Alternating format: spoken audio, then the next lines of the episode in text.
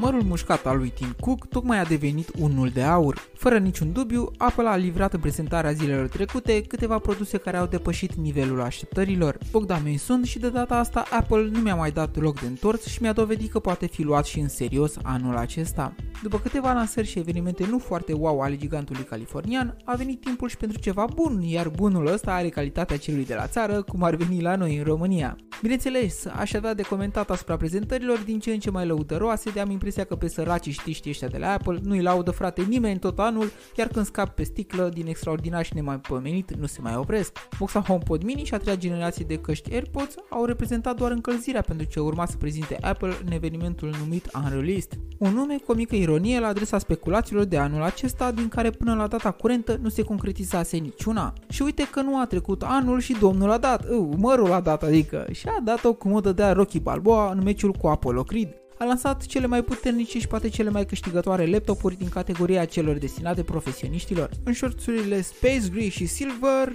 noile MacBook-uri de 14 și 16 inch cu noile procesoare M1 Max și M1 Pro iar M1 acela se putea transforma lejer în M4 sau M10, de ce nu, având în vedere performanțele anunțate de 4 ori mai mari la puterea de procesare și de 13 ori mai bune pe partea grafică. S-au făcut și niște comparații cu procesoarele de la Intel, cele folosite pe vechile MacBook-uri, iar scorurile au fost de două ori mai bune față de varianta octa-core a seriei 9. Comparațiile au fost și pe partea de procesare grafică, unde soluția integrată a chipsetului M1 Max a oferit performanțe de aproape două ori mai bune decât soluția dedicată Radeon Pro 5600 cu 8 GB de RAM. Eficiența noilor procesoare Apple este dată de arhitectura ARM, împrumuntată de pe telefoane și având toate componentele necesare performanțe unificate în același chip, adică procesorul, placa grafică, RAM-ul și mediul de stocare sunt plasate pe aceeași plăcuță, ceea ce face ca transferul de date și procesarea acestora să beneficieze de un flux de comenzi extrem de fluent. Nu vă imaginați că pe partea hardware Apple a inventat roata? Nu, din potrivă. Aici soluția a fost foarte simplă. A luat modelul unui procesor de telefon și l-a făcut mai mare, iar mărimea lui este dată de cei 57 de miliarde de tranzistori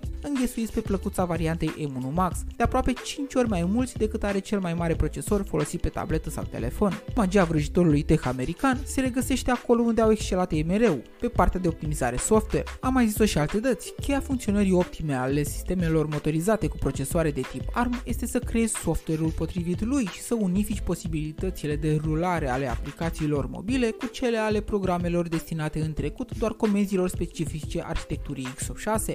Am numit-o atunci Nirvana calculatoarelor pentru că poate uni cele două lumi computerizate deja existente, cea mobilă și cea a PC-urilor. Iar aici nu aveți cum să nu dați dreptate, uneori reușim să rezolvăm munca direct din telefon uitând de tastatura de pe birou. Apple a avut un succes foarte mare pe partea de vânzări cu generația anterioară de M1, iar asta grație și satisfacției generată clienților care au avut curaj să încerce noua tehnologie. Cât despre generația actuală, puterea imensă disponibilă pe toată perioada autonomiei de peste 20 de ore ale bateriei, le recomandă pentru orice nevoie de procesare, indiferent de complexitatea ei. Laptopuri ce își merită pe deplin pro-ul din componența numelui și sigur face Apple dacă nu era până acum inamicul numărul 1 al producătorilor de laptopuri profesionale. Prețurile sunt pe măsura pretențiilor, dar cei care folosesc deja macOS ca parte din modul lor de muncă, sigur vor fi atrași de o renoire a setup-ului lor productiv. În schimb, pentru cei cu Windows rămâne de văzut dacă alternativele profesionale apropiate de prețurile Mac-urilor vor rămâne continuare favoritele lor. Până data viitoare, rămânem la butoane! Pe curând!